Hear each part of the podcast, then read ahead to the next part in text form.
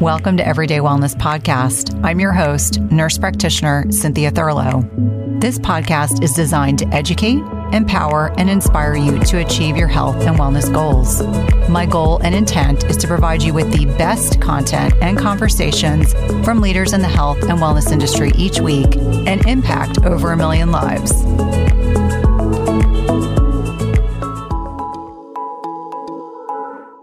This episode of Everyday Wellness is the first in a series of lipid masterclasses with the incredible Dr. Thomas Dayspring, who is a fellow of both the American College of Physicians and the National Lipid Association and is certified in internal medicine and clinical lipidology. He has served as educational director for nonprofits, and has previously served as a chief academic advisor for two major cardiovascular labs. He is an absolute delight. And because of the in depth conversation that Dr. Dayspring and I have had over a series of multiple conversations, nearly six hours in length, it made the most sense to break these lipid master classes into chunks to make it easier to understand. If you are listening right now, you may want to go back and dog tag this podcast episode and listen to it several times. In this first episode, we discuss what are lipids, the classification of lipids and fatty acids, the physiology of cholesterol, as well as transportation, the role of apoptosis apoproteins and apolipoproteins, differences between HDL, LDL, IDL, and VLDL, how to calculate LDLs, and triglycerides, looking at clues for poor metabolic health, his preferences in terms of lab values, and clues to determine or to provide information about early cardiovascular disease risk. This episode is a bit heavy in physical chemistry. However, I do make sure as I'm weaving through the conversation, I'm picking up the clinical pearls to make it easier to understand. Again, this is a first masterclass in a series. Stay tuned for the rest. I'm really excited you're joining us. Welcome, Dr. Dayspring. I'm so grateful and so appreciative of the work that you do and really excited to introduce you to my everyday wellness community. Well, I'm very happy to be here, Cynthia. And you know, it's so funny because we contacted each other and without really knowing too much about each other. And uh, lo and behold, we're actually probably within 10 miles of each other where we live in Central Virginia. So even though this is a virtual podcast, uh, I could have easily driven down to your studio and looked at uh, you in person. So this should be a lot of fun. Absolutely. Absolutely. And to give listeners some context to the topics we're going to be exploring today, let's talk a little bit about basics, lipid biology. What exactly are lipids? Why are they important? Because I think over the past 50 or 60 years, there's been a lot of emphasis on fearing the role of cholesterol, but cholesterol is very important in the body. And I know you are an expert in talking about lipids and lipid manage and lipidology. So let's start with the basics to kind of give our listeners and our community some context to some of the discussions that we're going to have today and moving forward? Sure. Well, the first thing is absolutely to define what the heck is a lipid. Uh, you know, biochemistry is full of a lot of molecules, all of which perform various functions or so, and many of them in the uh, animal kingdom. And certainly, cholesterol is one of the lipids that is absolutely crucial for human life in certain amounts. Beyond that, it can cause harm. Too low, it can cause harm. So, lipids are basically oils. And what that means is they are molecular compounds that are not soluble in water. Everybody knows pour some olive oil in a glass of water and it's not miscible. It doesn't circulate, it floats on top. So, uh, this does create certain physical chemistry attributes in the human body because lipids have to traffic from one cell to another. And the only way lipids traffic is in our bloodstream, our plasma, which happens to be well, uh, scientists would call an aqueous solution, meaning it's water.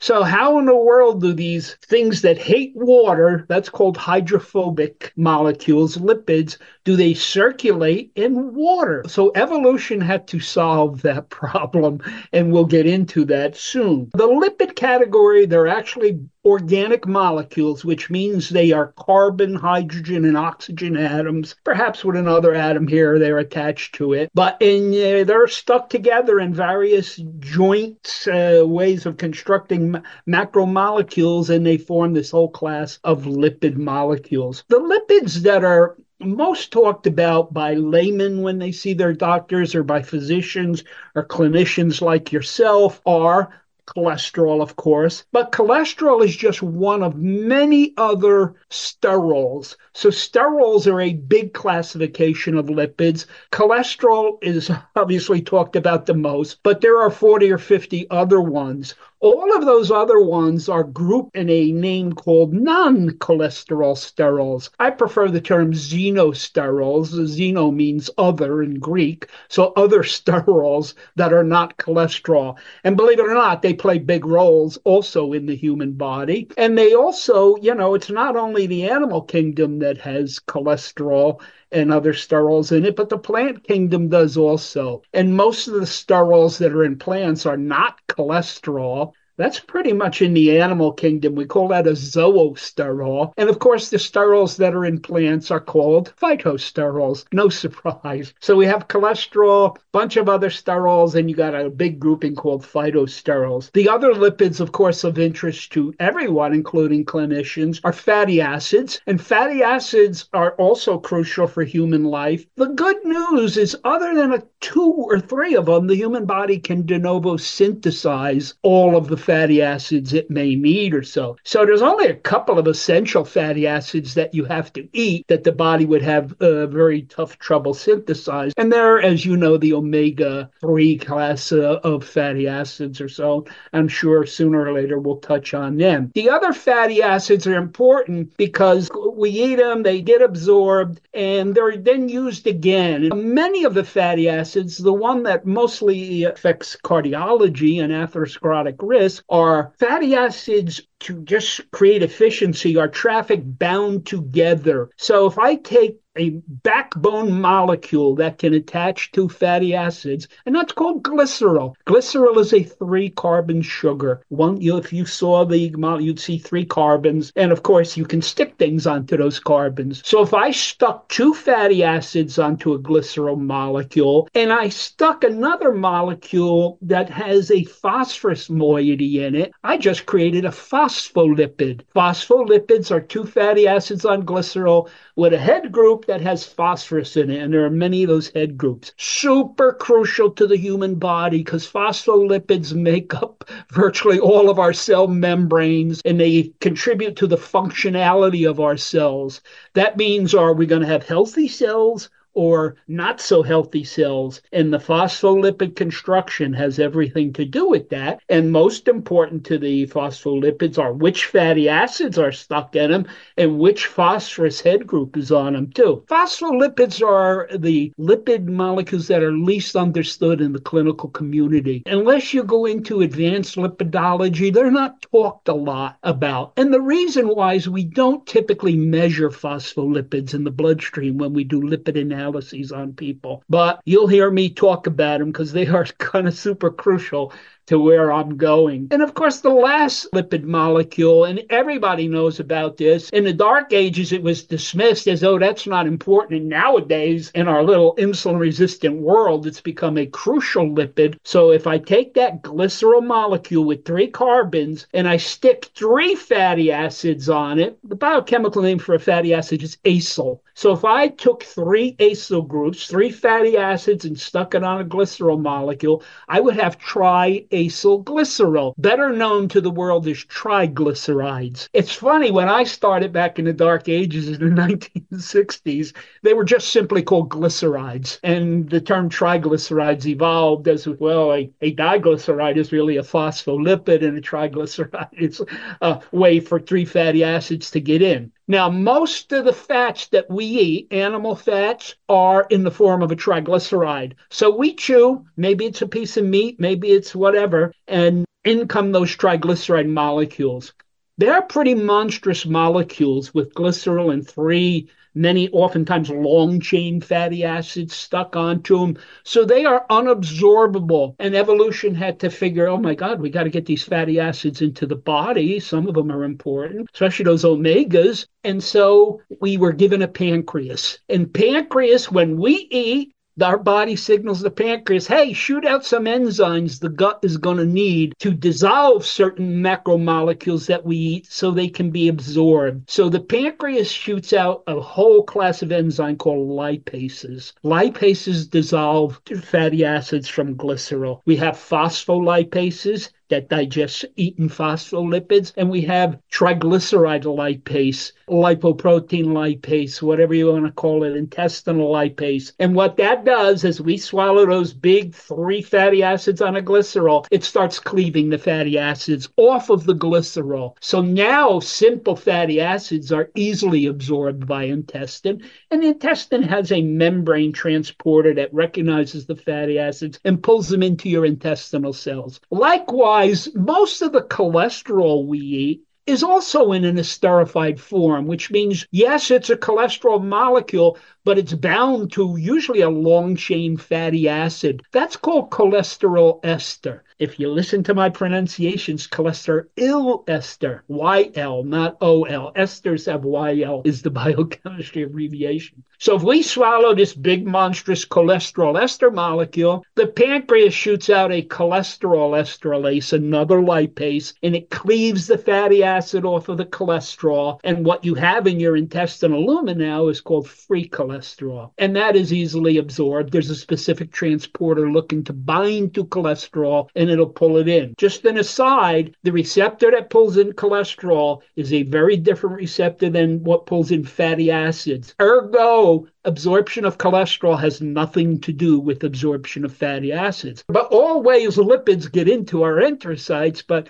uh, we're a complicated little machine, including our intestine. So that was a long answer on what the heck lipids are. I've given you the major classes that I'm sure we're going to elucidate more about or so, but they're just little oily molecules that I showed you how they get in, and now once they get into the intestine or if cells are making them, how in the world do they jump from one cell to another in the plasma? Plasma. Yeah, so I'll stop there and unless you want me to answer that question or you can point me in another direction. No, you did a beautiful job. And I think for so many listeners, this might be the first time that they're hearing how this process works. I think that there's this presumption that we chew food, we swallow it, and then it instantaneously magically gets to where it needs to be. So this explains why individuals that are lacking lipase or their perhaps their body's not making as much can contribute to fat malabsorption and some of the, the, the clinically, some of the issues that we see. So, you know, we talked about a little bit about lipid biology. Let's talk about how we, these lipoproteins actually move, you know, these little transportation vehicles that we have in the body. And I love the analogies to thinking about them like machinery or cars because it helps people understand, because these can be some complicated concepts, helping people understand that lipids and proteins, how they get around the body to where they need to be. You mentioned they're absorbed into the gut lumen with specific enzymes and carrier molecules, but let's talk a little bit more about how we go from talking about phospholipids, phospholipid bilayers, triglycerides, esters, etc., until we're actually talking about the transportation system in the body. Yep. So basically, I've led in this journey we're going that you got these lipid molecules floating in your intestine. If the pancreas has done the proper enzymes, you have a lot of lipid molecules that the body has to make a decision should I absorb them or should I not? And obviously, it's always going to absorb X amount, hopefully not overabsorb, but unfortunately, that can happen or hopefully not underabsorb because as you sort of you use the word malabsorption you don't want to underabsorb lipids or that might cause some problems. Mighty maca is a superfood drink mix full of 30 plus natural ingredients and it was formulated by dr Anna Cabeca during her healing journey. Mighty Maca Plus ingredients, which include nourishing ingredients like organic maca powder, turmeric, quercetin, broccoli, parsley, trans resveratrol, pomegranate extract, and more were carefully selected for immune support to sustain energy, provide mental clarity, and improve recovery. It also tastes delicious. It supports healthy detoxification and alkalinity in the body, balances hormones, fights free radicals, and neutralizes lactic acid, all while increasing your energy and vitality. It helps improve your digestion and reignites your libido. It's a powerful superfood drink mix that needs to be part of your daily routine. And Dr. Anna is offering my listeners 10% off your first purchase by using the link dranna.com slash Cynthia. That's 10% off your first per, that's 10% off your first purchase by using the link dranna.com slash Cynthia. It's delicious and nutritious. At some point, we've all been sold a big fat lie. It's called the protein misconception. So starting in the 1980s, we all believed that more protein equated to more muscle growth. And I'm here to tell you it's a big misconception. This has a great deal to do that our body can only absorb protein that's broken down into smaller building blocks called amino acids. It doesn't matter if you're consuming 30 grams of protein or 300 grams of protein. If you don't have a sufficient supply of enzymes to digest the protein, your muscles will ultimately be unable to use these as vital building blocks. That's why it's crucial you take a high quality digestive enzyme. The one I trust and use myself is called Masszymes by Bioptimizers. Masszymes is a full spectrum enzyme formula with more protease than any other commercially available product product with five different forms of protease. Plus, it contains all the other key enzymes you need for optimal digestion. If you're experiencing bloating, gas, or digestive distress, a contributing factor can be that your body is no longer producing as much digestive enzymes. And you can try Masszymes today risk-free. They have a 365 day full money back guarantee and is the gold standard in the industry. Go to bioptimizers.com com slash Cynthia. That's B-I-O-P-T-I-M-I-Z-E-R-S dot com slash Cynthia and use promo code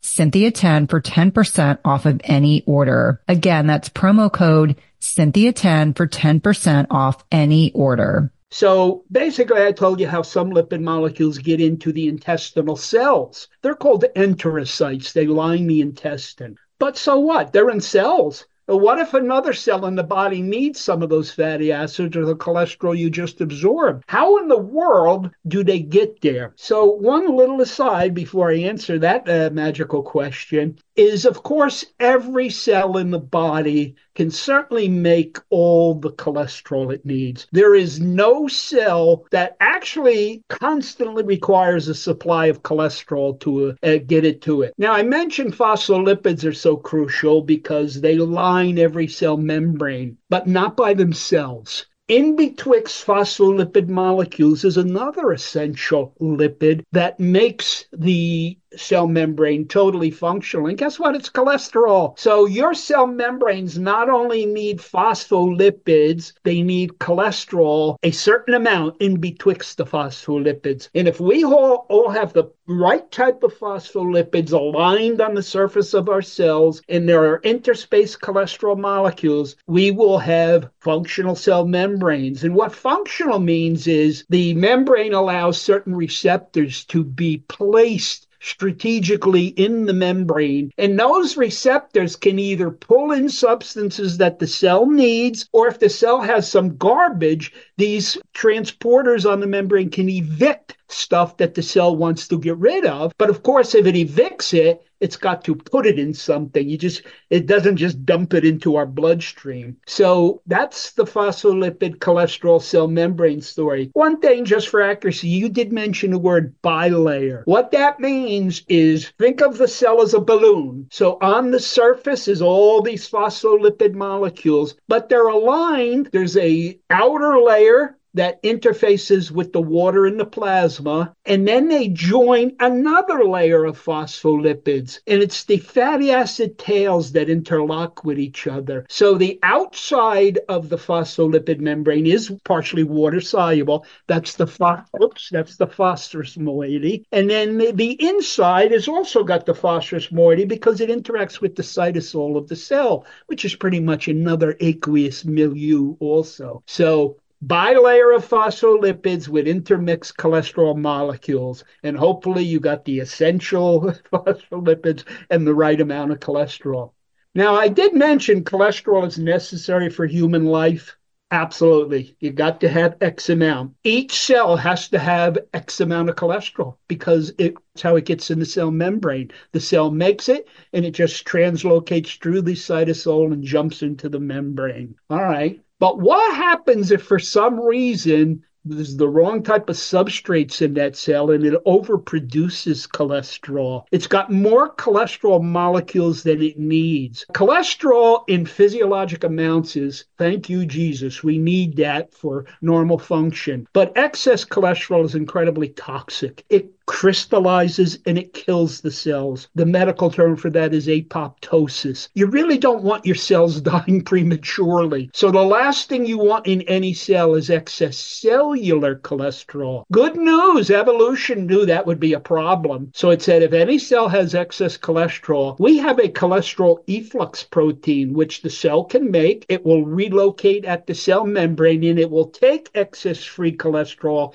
and efflux it out to uh, oh, you got to have a cholesterol acceptor. So here's where how these lipid molecules traffic through plasma. The acceptor molecule for lipids is a protein. You sort of indicated that. Proteins are the carrier for lipids in plasma. Proteins are soluble in an aqueous water medium. So if our cells got too much lipids, it can evict them. They attach to proteins, and uh, some of the proteins they attach to are big enough to accept several lipid molecules. And once lipids are surrounded by proteins, you have a water soluble lipid transportation vehicle. Now, I gave you the anatomy of the cell. Let's take these big lipoproteins are pretty much circular protein enwrapped molecules. So on the surface, you got the big protein that makes them soluble in water. And then you have a conglomeration of lipids. What is the outer layer of this lipoprotein macromolecule I'm describing?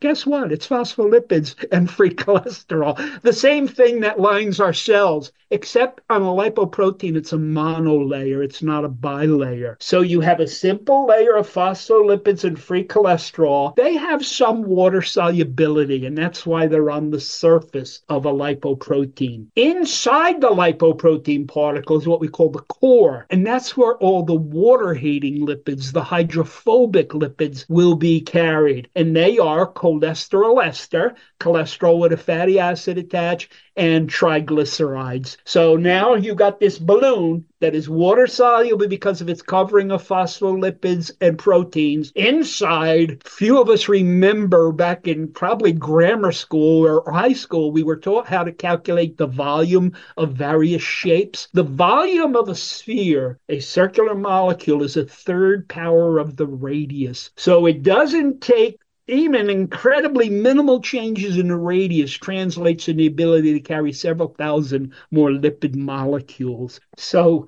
a third power of the radius. Think, I bet most people don't know it takes 16 marbles to fill a ping pong ball. You would think it would take two or three marbles, but because it's the third, golf balls are bigger. Not that much bigger, but the radius, if you do a cube of it, can take a lot more, more volume.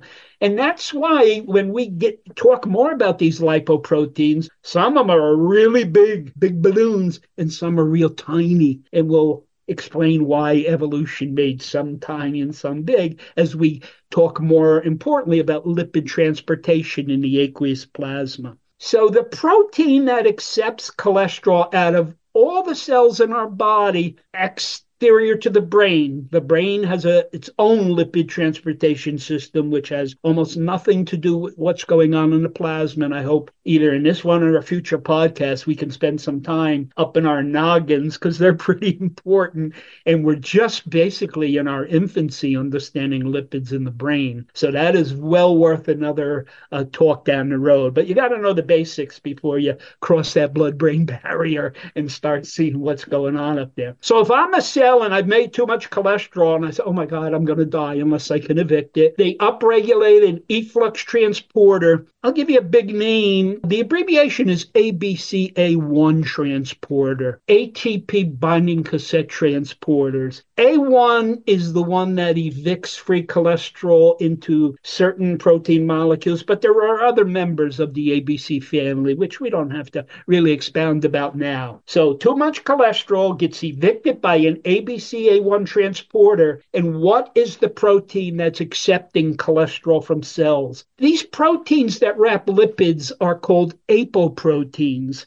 And once they accept lipids, they're called apolipoproteins, and they evolve into the full lipoprotein. So the apoprotein that accepts lipids from our peripheral cells is called apoprotein capital A dash one, either Arabic or Roman, Roman number one. ApoA1 is the structural protein of our high density lipoproteins are HDLs. So HDLs are the important lipoproteins that say, okay, Mr. Cell, you got too much cholesterol. I'll take it and I'll bring it somewhere else to spare you cholesterol toxicity. So the HDL, when it accepts only free cholesterol, but those phospholipids that line the surface, they carry two fatty acids, don't they? So the HDL particle also carries an enzyme. We'll call it LCAT because it's LCAT, lecithin cholesterol acetyltransferase for the scientists listening to this podcast. So what that enzyme does is it takes one fatty acid off of the leg of a phospholipid and it attaches it to cholesterol forming cholesterol with a fatty acid, cholesteryl ester. That's an incredibly hydrophobic, water heating cholesterol molecule. So, free cholesterol can actually sit on the surface of an HDL, but if it gets esterified, it has to migrate to the core of the HDL. So, that process keeps occurring and occurring and occurring as the HDL, ApoA1 accepts more and more cholesterol. And before you know it, right before our eyes, our HDL particle matures from a little flatbed truck to a discoid truck to a balloon. And that is the mature, fully cholesterol loaded HDL particle, which can float around our plasma because ApoA1 is soluble. Interesting, the HDLs carry one, two, three, four, or even five molecules of ApoA1. And so it's a macromolecule as we're going to talk about the whole lipoprotein family, it is by far the smallest compared to the other ones that are floating around. And because it's small, even though it's carrying a lot of molecules, by the way, uh, most people are not taught this, and it's one of these interesting factoids if you ever do medical trivia. How many molecules of cholesterol are actually in each and every mature HDL particle? It's 45 you know, it doesn't sound like a lot. And that's why HDLs are so small. Yes, they carry cholesterol, but because there are quadrillions of HDL particles, it doesn't matter that they're small. They're like an army of ants that can carry away a lot of stuff. But they're each one is tiny when we first discovered lipoproteins in the 1940s, the people who did that did it found separated them in a centrifuge. They took serum and they put it in a centrifuge and you know spun it around. It was a big, powerful ultra centrifuge. Centrifuge for over 24 hours. And after that, they saw wait, there are distinct layers of lipoprotein particles. So the first classification is they described them by their density. The ones that floated on top were called very low density lipoproteins we know them today as VLDLs. A little sunk into the tube uh, was low density lipoproteins, and on the bottom of the tube was the high density lipoproteins. Now, what determines the buoyancy of these particles? It's like the same thing if you jump in a swimming pool. Fat people float more than skinny people who sink to the bottom. So The HDL carries few lipids, it's mostly proteins, so it sinks. It has a very high density, hence the name. The VLDLs are full of lipids, they're big fat balloons, so they float. They don't sink very much at all. And as they lose lipids, they become smaller. So their density gets a little lower because they're losing lipids and they become the low density lipoproteins. I did say, hey, lipids get into the intestine. The intestine does make its own lipoprotein, which takes lipids into our plasma and brings them to certain tissues or the liver. They're monstrous, the biggest of our lipoproteins, and they're called chylomicrons. And they basically float in a centrifuge tube. They're so fat, so full of lipids, they just float. They don't sink at all. So we have chylomicrons, very low density, low density, and high density. Trivia in between low density and very low density is a transient particle called intermediate density, IDL. So I've just named all the lipoproteins to you VLDLs, Chylos, IDLs, LDLs, and HDLs. There are no others. Within each class, each class is sort of a heterogeneous mixture of particles determined by their buoyancy. The big fat ones, as they lose lipids, become smaller, smaller, smaller. So as a VLDL loses its lipids, it gets to a point where you can't call it a VLDL anymore. It becomes an IDL. And the IDL rapidly loses some lipids, and you can't call it an IDL anymore. It becomes an LDL. That's our total family of lipoproteins. By the way, uh, we're going to talk a little bit about measuring lipid metrics in the laboratory. So, one of the usually on the top of every lipid profile a person gets back is something called total cholesterol. Total cholesterol would be the laboratory has separated all of the lipoproteins and it assayed the cholesterol. It's in each and every lipoprotein and added them together total cholesterol is basically VLDL cholesterol plus IDL cholesterol plus LDL cholesterol plus HDL cholesterol. So that's your total cholesterol metric. We don't get it in our laboratory reports, but fancy labs could give you a VLDL cholesterol level by assaying the amount of cholesterol in VLDLs. In a little while, I'm going to tell you, you're not going to get that reported to you, but it's an easy calculation if you'd like to do it. Of course, labs report LDL cholesterol to us. Most labs, believe it or not, they don't directly assay the cholesterol that's in your LDL particles. There's another mathematical formula that allows them to guess it hey, and mathematical formulas are cheaper than buying reagents that can directly measure something. So that's called a calculated LDL cholesterol as opposed to a directly measured LDL cholesterol, which does cost a little more money because the lab has to buy these assays that just will give us that specific value. In general, directly measured and calculated LDL cholesterol in physiologic circumstances have a high degree of accuracy, concordance as it's called. But unfortunately, and another topic we'll head into, sometimes they are direct LDL cholesterol does not match the calculated. That's called discordance. And then you have to know do I believe the calculated or do I believe the direct? More on that later.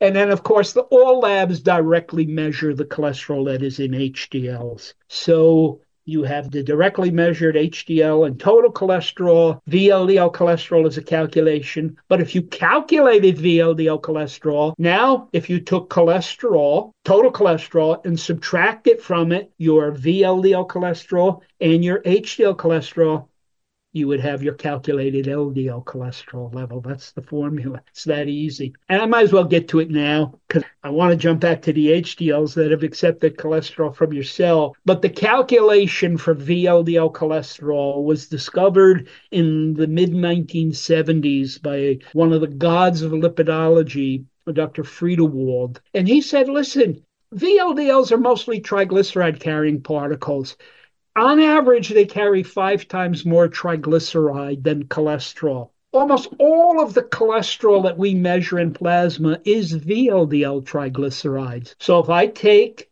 tri- total triglyceride levels on the assumption that they're all in VLDL particles, which is not exactly the truth, but in, we're talking in general terms here, and divided it by five because there are five times more trigs than cholesterol, I would calculate my VLDL cholesterol. And then I have my equation subtract the calculated VLDL cholesterol, the HDL cholesterol from total cholesterol. What's left? That's your LDL cholesterol. You could see where that might go wrong. Uh, is your triglyceride measurement too much or too little? As the tri- triglyceride levels go up, up, up, that calculation becomes erroneous, and therefore your calculated LDL cholesterol becomes erroneous.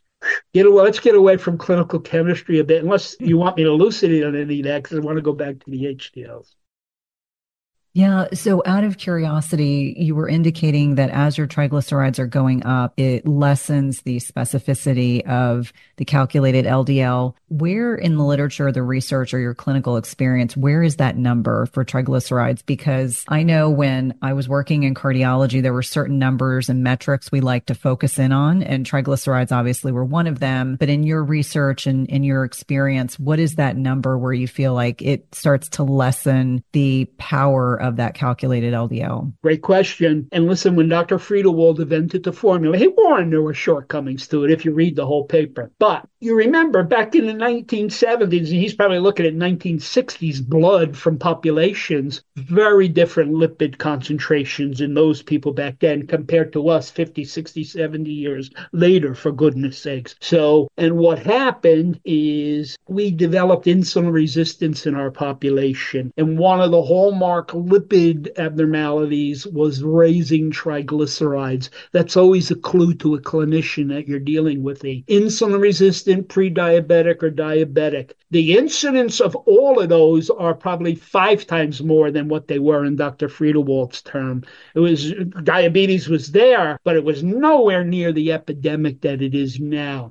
Have you guys heard about a bioactive whole food on the market with 5,000 published research studies backing it? When my oldest son needed to go on antibiotics a few months ago, I discovered Armra colostrum and the benefits for him and his recovery from being on antibiotics have been instrumental in me now recommending this to my dairy non-sensitive patients and clients. Armra's colostrum strengthens immunity, ignites metabolism, fortifies gut health, promotes hair growth and skin radiance, and powers fitness, performance, and recovery. My son has mentioned to me over and over again how great his gut feels, how he has improved his digestion and gut function as well. Colostrum is a rich, exclusive source of immunoglobulins or antibodies that optimize our immune defense even during cold and flu season. And we know the mucosal barriers house over 80% of our body's immune cells, including including the antibodies IgG and SIG-A. And these immunoglobulins bind and intercept harmful particles like viruses, bacteria, and toxins, blocking them from crossing into the barriers into our bloodstream. And Armra's colostrum contains the highest levels of SIG-A and IgG to ensure your most fortified first line of protection. It's sustainably sourced, and it's important to know that you want to mix colostrum only with cold liquids or foods or dry scoop it into your mouth mouth. This is also great for the oral microbiome. And we've worked out a special offer for my everyday wellness community where you can receive 15% off your first order. Go to try armra.com slash Cynthia15 or enter Cynthia15 to get 15% off your first order. That's T-R-Y-A-R-M-R-A dot com slash Cynthia15. You definitely want to check it out. Weight gain is one of many symptoms that our hormones are in decline, especially as we navigate perimenopause into menopause. Dr. Anna, who is a great friend of mine, is an OBGYN who's treated thousands of women just like you and I who experience increasing dryness and even pain in the bedroom as they get older. Julva is the solution Dr. Anna formulated for her own clients, and it has since been loved by over 100,000 women. It's a feminine cream with DHEA that helps the body regenerate moisture from the inside out. 92.8% of Julva users experience a significant improvement in the first four to eight weeks. Get 10% off your first purchase of Julva by using the link dranna.com slash Cynthia. That's dranna.com, Cynthia, and get 10% off your first purchase. So, to answer your question, so initially they said, hey, when the triglycerides hit 400, don't use that calculation. And so you would, there weren't that many who had triglycerides that were elevated back then. But as guidelines evolved in the first time they started giving us triglyceride numbers that had any accuracy were in the late 90s, around 2000. And they made the declaration that a triglyceride above 150 is high risk triglycerides.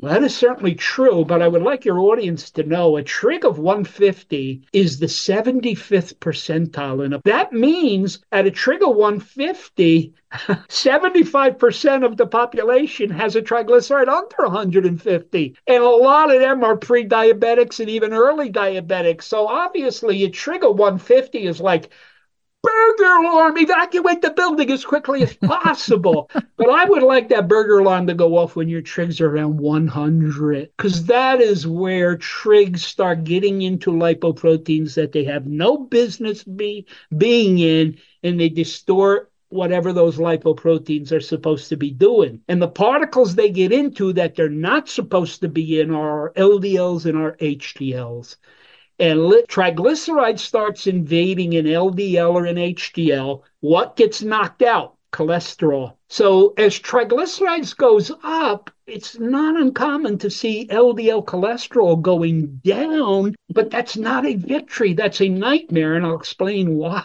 I keep saying I've got, I got a lot of stuff to explain later. But same with the HDL. And HDL should, in essence, carry no triglyceride molecules. But if trigs start sneaking in, and they do have a way of getting in, the HDL garners more and more trigs. We don't measure HDL triglycerides, but if we did, we would see this. But if trigs invade an HDL, what has to leave? Cholesterol. I think everybody knows as trigs goes up, there's an inverse relationship with HDL cholesterol, it goes down. Many people use the triglyceride HDL ratio. And that ratio is basically trigs going up, HDL cholesterol going down. So the ratio goes up because HDLC is the denominator in that ratio. Dan Rader is the first to describe this, and he used a term which I love.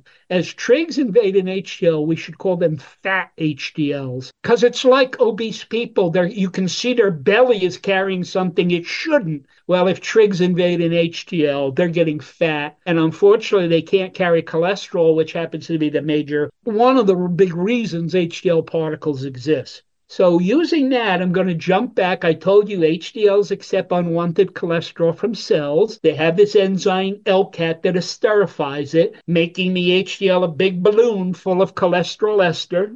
Almost no triglycerides in that molecule, a couple, but nothing of any concern. Now you have all these big, gigantic HDLs floating around your plasma. Obviously, you have to do something with that cholesterol. They don't float forever. And they need actually one of the purposes of HDLs is to bring to cholesterol that was not wanted by cells and bring it to either an organ that can get rid of the excess cholesterol or bring it to some cells that might actually need some extra cholesterol. So here are the avenues for mature HDL particles. And by the way, when they go to a, a cell that wants cholesterol, they're going to be unloaded. That's called delipidation. When the cells pumped cholesterol out, and made the cholesterols bigger, the HDLs bigger, bigger, bigger. That's called lipidation. So a lipoprotein gaining lipids, they lipidate, they become bigger. By the way, what happens to their density when they become bigger? Density is lower. They start floating a little higher. And when they are delipidated, they're not carrying lipids. Their density goes higher. They sink in the centrifuge too. I love applying physical chemistry to, I hope it helps people understand some of these lipid mechanics and lipid processes that are occurring. No, and it's so interesting. I think, you know, big pearl that you said is if 150 milligrams per deciliter for triglyceride is considered to be, you know, high. and helping people understand that that's, you know, 75th percentile. We really need to be getting concerned when we see the triglycerides creeping above 100. I usually say 75, but you know, you are more more versed in the literature. This is important for people to understand because just because your lip your total triglycerides or the triglycerides from your lipid panel are showing 140 130 and and you're probably being told that's okay. What you're identifying is we need to get concerned when that triglyceride level is above 100. Yes. And, you know, I'm give you a pat on the back. If I was going to be totally honest, I said 100 because it's an, I totally agree with you. Anything above 70 is not a physiologic triglyceride level. A physiologic triglyceride is about 40 milligrams per deciliter. Uh, going up to 70 is not going to hurt you too much. But above that, I'm going to tie this all together. If you see a trig between 70 and 150, you at least ought to be thinking, am I de- dealing with early insulin resistance or early ASCVD risk? And you are. But I have to tell you why the triglycerides really cause atherosclerosis, because atherosclerosis is the accumulation of cholesterol in your artery wall. It's not accumulation of triglycerides in your artery wall. But as trigs go up, and we know insulin, repeat, insulin resistant people, diabetics, get a ton of ASCVD, somehow the triglyceride must be modifying the particles that are carrying cholesterol that can crash your artery wall. And that's going to be the final answer to this. And that transformation starts to occur at very low triglyceride levels. You know what's sad though, Cynthia? You mentioned you would be told if your trig is 130, you're normal, and that's not a sane statement to make. But we actually have, and certainly in your experience and in mine, we've seen people who go in and have trigs of 300 and are told, don't worry about it. Oh my God. Hey, look, it's not all insulin resistance. Of course, we can inherit genes that affect triglycerides, but almost all of it in the real world is insulin resistance. So, but you can't ever dismiss a triglyceride level that is monstrous or even what you are being told because it's green on a lipid panel. I wish they would get rid of these silly colors or adapt them to the modern. It takes forever for that type of change to occur. So, but we're going to tell you as part of our little lipid journey here why you should worry when your trigs are above 75. It's interesting. I was with a family member um, for Christmas and he was sharing his lipid results and he was getting ready to go on vacation. And I said, when you come back, we need to sit down and talk because I think his triglycerides were 160. His his LDL was fairly low. You know, his fasting glucose was in the high 90s. And I just yeah. said, you know, we need to be doing more than what you're doing. And so I, I, think it's important for people to understand that there are definitely metrics we want to focus in on at an earlier stage. Unfortunately, you know, the research sometimes takes 10, 15, 20 years to sink into clinical practice.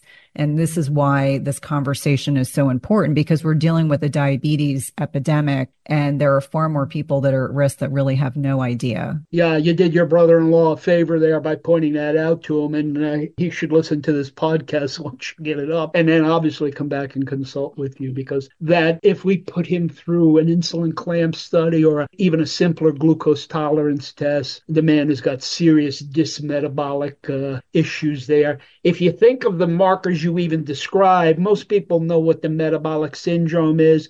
He doesn't quite meet the criteria there, but you could see he's on his way to uh, reaching full blown metabolic syndrome. And no doubt that has been sneaking up on him for a decade or two. It's not like it occurred last week. And for a decade or two, his arteries have been subject to some bad stuff. It takes a long time for atherosclerosis to put us in a graveyard, but if we knew this stuff was happening at an early age, we might ultimately live longer, live healthier, ultimately die of something else. There's no need to die of ASCVD or dysmetabolic diseases. So yeah, so we, you have to learn some of the new numbers there. If you love this podcast episode, please leave a rating and review, subscribe, and tell a friend.